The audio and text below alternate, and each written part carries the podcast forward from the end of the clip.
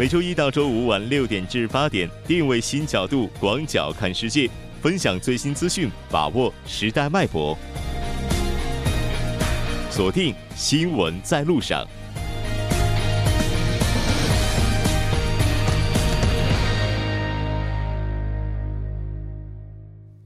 好了，欢迎回来，这里是正在为您直播的 TBS EFM 调频一零点三新闻在路上。稍后第二部节目当中将为您带来半岛之外、首尔新生活以及听首尔。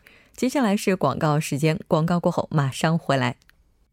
关注半岛之外事态走向，传播全球动态新闻声音。半岛之外。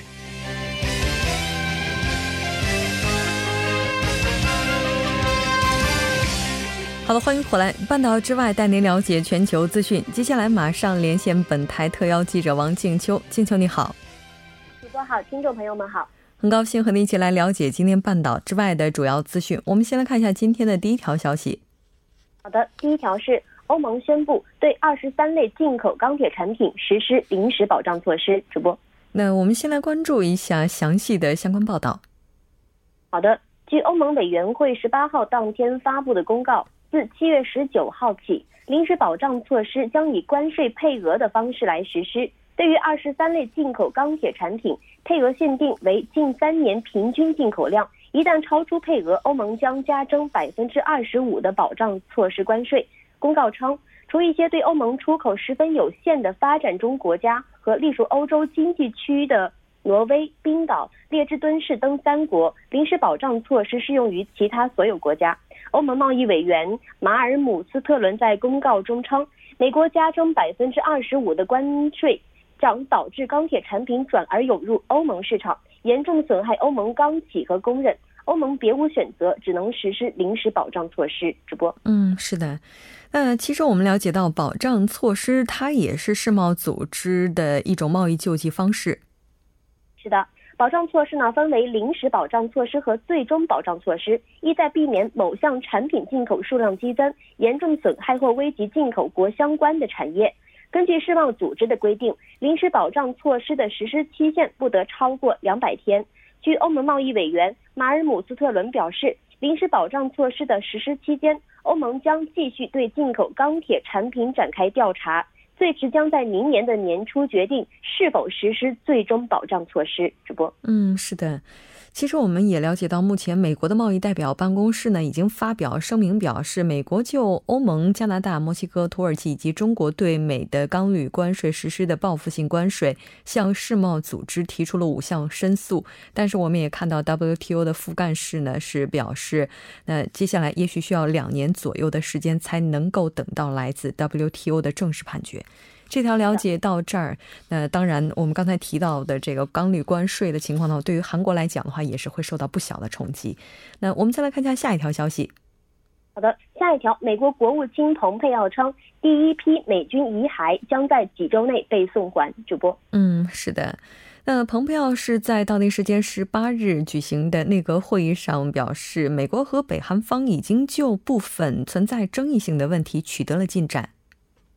是的。蓬佩奥在会议上说，美北双方就一部分争议问题是取得了进展。美国再次确认北韩契合的意志。关于北归还北韩战争阵亡的这个美军遗骸归还的问题，双方是正在进行讨论。蓬佩奥还说，在无核化磋商的方面，需要做的事情还有很多，完成目标需要一定的时间。所有的过程将在现有的制裁继续情况下进行。直播，嗯，是的。那当然，我们在之前节目当中也提到过，接下来这些遗骸被归还的时间有可能是在下周，也就是南北签署停战协定纪念日前后进行归还。那这个情况具体是怎样的呢？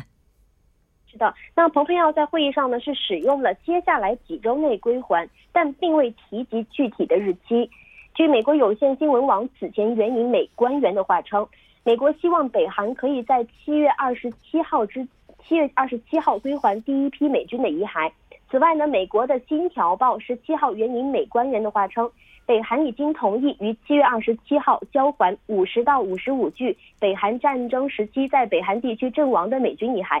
那美方呢预计在七月二十七号取回遗骸，并将其运到空空运到韩国的乌山空军基地或者是夏威夷。不过呢，日期可能有所变动。北北双方将在之后的会议上来敲定最后的细节。主播，嗯，那这条了解到这儿，我们再来看一下下一条消息。下一条是俄罗斯驻北韩大使表示，俄北峰会已提上日程。主播，是的，我们先来关注一下具体的相关报道。据联合早报网的消息，俄罗斯新闻社周三引述俄罗斯驻北韩大使亚历山大·马歇戈罗说，俄北领导人峰会现已提上日程。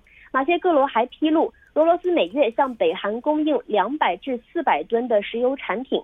另外，据路透社的消息，俄罗斯称上个月已邀请北韩最高领导人金正恩访问俄罗斯，金正恩呢可能会参加九月在俄远东城市。弗拉迪沃斯托克举行的一个经济论坛直播。嗯，是的。呃，这条我们关注到这儿，再来看一下下一条消息。下一条是阿联酋各国高度关注中国国家主席习近平访问，期待两国更紧密的合作。直播。嗯，是的。那这个时间点是从七月十九到二十号。先来看一下具体的报道内容。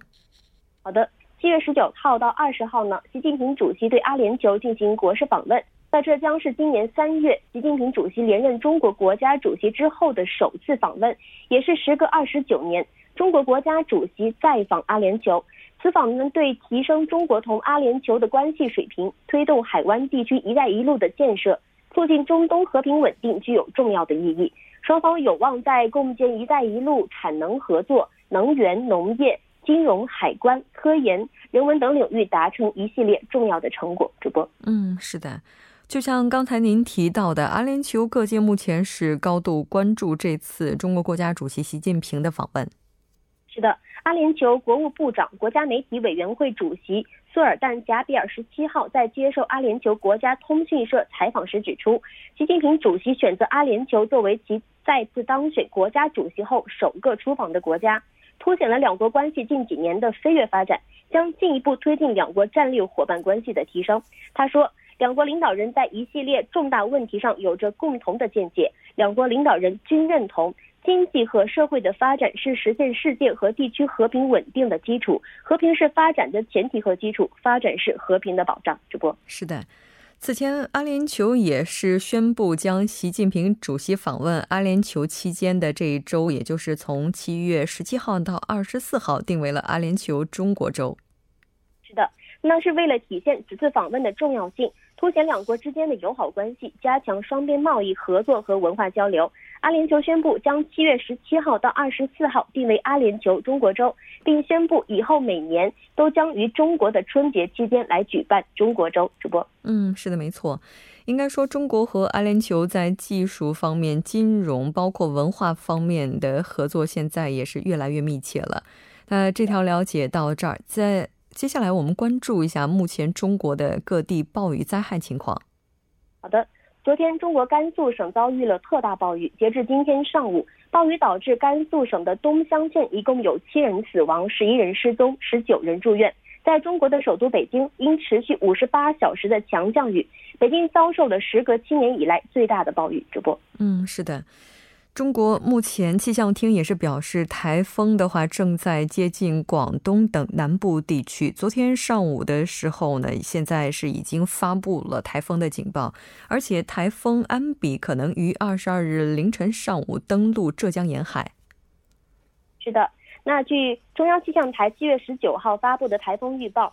这个今年第十号台风安比呢，将以每小时十公里左右的速度向偏北方向移动。二十号以后将逐渐转向西北方向移动，向趋向琉球附近的海域，强度逐渐加强，最强可达到强热带风暴级或者是台风级。二十一号凌晨进入东海的东南部，并将于二十二号凌晨至上午在浙江沿海登陆。主播，嗯，好的，非常感谢静秋带来今天的这期连线，我们下期再见。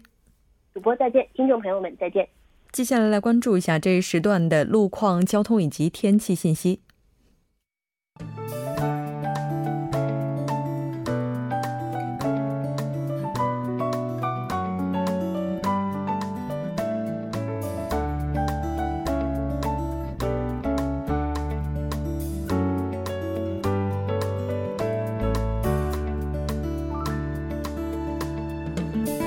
现在是晚间的六点四十三分，这里依然是由楚源为大家带来的道路和天气信息。让我们继续来关注一下这一时段的路况信息。在永东高速公路仁川方向新集分岔口至光桥隧道路段，由于车流增加，道路拥堵。在稍过月串分岔口约一公里的一车道上面，之前是有一辆车发生了故障，目前故障车辆已经得到了成功的牵引。不过受事故余波的影响，截止君子分岔口的路段拥堵情况较为严重。接下来是在首尔外部循环高速公路板桥至九里方向松坡进出口至西河南进出口、河南分岔口至上一进出口的路段，由于晚高峰的关系，道路拥堵。相反方向，九里南扬州收费站至西河南进出口、城南收费站至板桥分岔口的路段，由于车流的汇集，出现了交通停滞。下一则路况来自于松坡大路蚕市站交叉口至松坡交叉口、石村站交叉口附近的一二车道是目前由于地铁施工作业的关系，道路暂时封闭，该路段较为拥堵，还请后续车辆注意参考以上信息，安全驾驶。好的，让我们来关注一下天气。由于受到北太平洋的高气压影响，全国大部分的天气以晴天为主。由于高气压的影响一直持续不减，气温继续呈现出上升趋势。除了部分的海岸和山地之外，大部分的地区最高温度可达三十五度。还请各位听众朋友们注意及时的降温和避暑。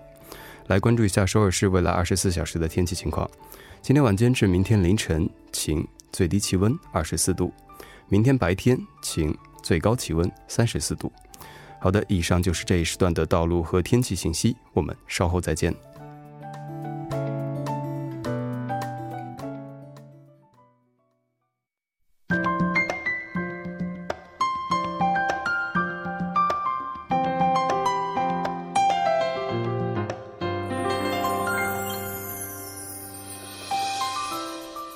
首尔新生活为您介绍首尔市面向在韩外国人推出的优惠政策、开办的教育讲座、举行的庆典。接下来马上进入我们今天的首尔新生活。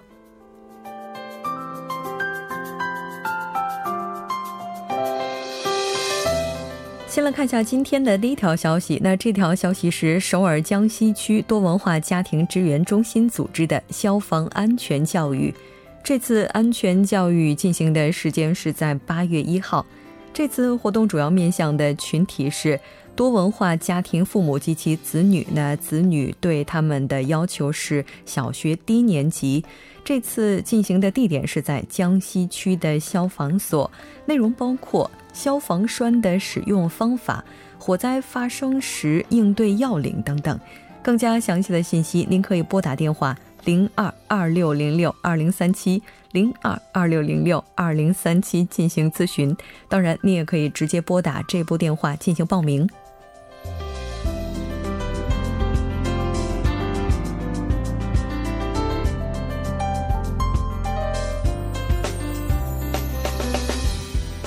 再来看一下今天的下一条消息，那这条消息是中路区健康家庭多文化支援中心提供的实战韩国语项目，现在开始正式招募学员。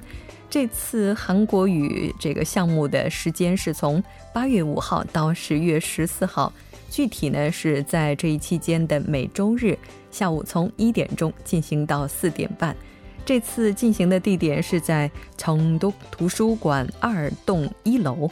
这次活动呢，一共会招募结婚移民者十人，内容呢就是以就业和升学为目的的高级韩国语教育以及韩国语能力考试备考相关内容。这次的教育课程是完全免费的，但教材费用需要自立。详细的信息您可以拨打电话零二七六四三五二二零二七六四三五二二进行咨询。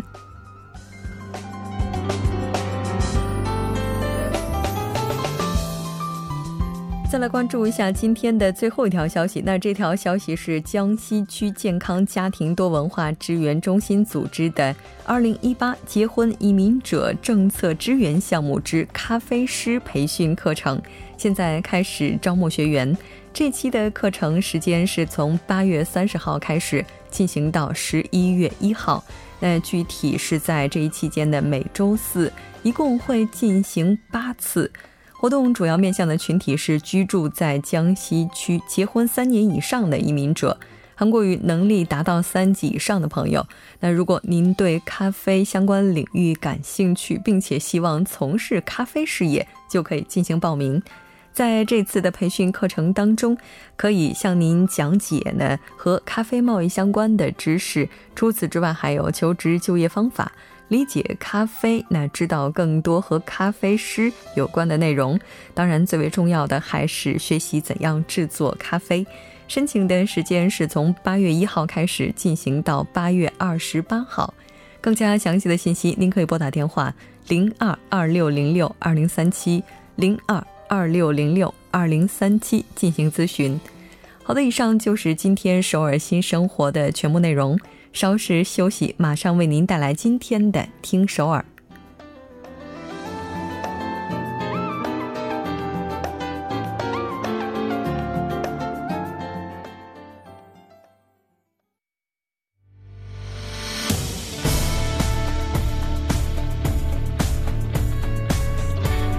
您现在收听的是《新闻在路上》。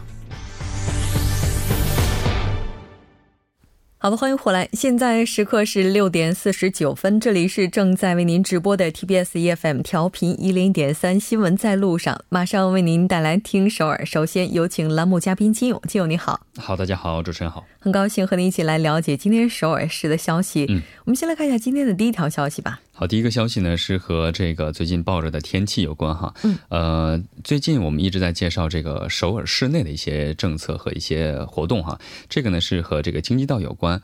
呃，因为最近这样的暴热天气啊，我们都说不仅是人哈，其实一些生活在我们这个露天家畜啊，也是受样同样的一些一些煎熬啊。据了解呢，这个京畿道呢将推出一个这个家畜呃幸福农场农场的一个项目，也是他们推出的各种活动和政策当中的一个。是。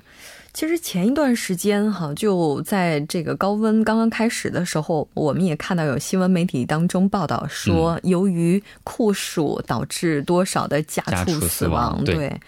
那我们来看一下这个项目是怎样的。嗯，其实这个项目啊，其实是做起来其实非常的一个简单的感觉啊。其实首师呢推进的这个项目呢，主要呢就是为这个呃家畜的这个生活环境呢打造一个更加宽阔的一个场地，然后呢呃给他们提供一个更加能够健康成长的一个环境。嗯，然后据了解呢，申请了这个项目的一个养牛的一个农场主要表示哈，通过这个项目呢，提供更大的一个家畜的一个空间之后呢，不仅可以让他们减少这个呃他们在生活上的一些压力啊，因为行为上可能感感觉到他们的一些减少压力的，还有呢，降低他们的死亡率。其实降低了这个死亡率，其实也是为这个农场主带来很大的一个呃一个经济上的一个弥补哈。嗯，我们都是一个一头牛的话，可能是几百万甚至是几千万的这样的一个价格。对。然后呢，据了解呢，现在呢将在这个下个月初呢进行选址，然后呢，呃，目前呢将选择四十处这样的一个农场，然后呢还会发放这个政府发放的一个补助金，然后呢。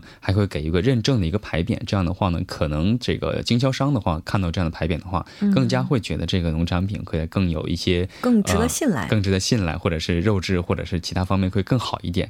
然后呢，如果这个发展的好的话呢，预计到二零二二年的时候将会扩大到四百处这样的一个地方。是的，没错。如果这些家畜他们的生活环境非常恶劣的话，其实对于消费者而言，我们也是存在很多担忧的。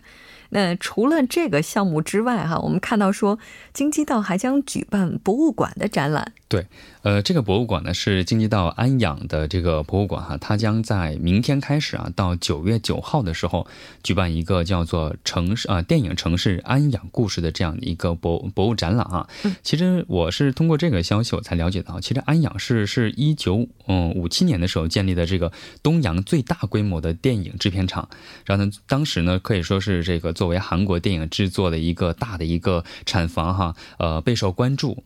然后当时呢具备是最最最新的一些设备和大规模的这个设备呢，呃，具有一些基础的一些设施，可以说是当时现在奠定了韩国现在一些，比如说在电影上面的一些基础的一些质量和一些数量上的保证吧。嗯，然后，通过这次展览会哈，其实有望成为这个回顾韩国整个电影的历史的这个非常有意义的一次机会。嗯，所以大家呢可以去大家去看一看。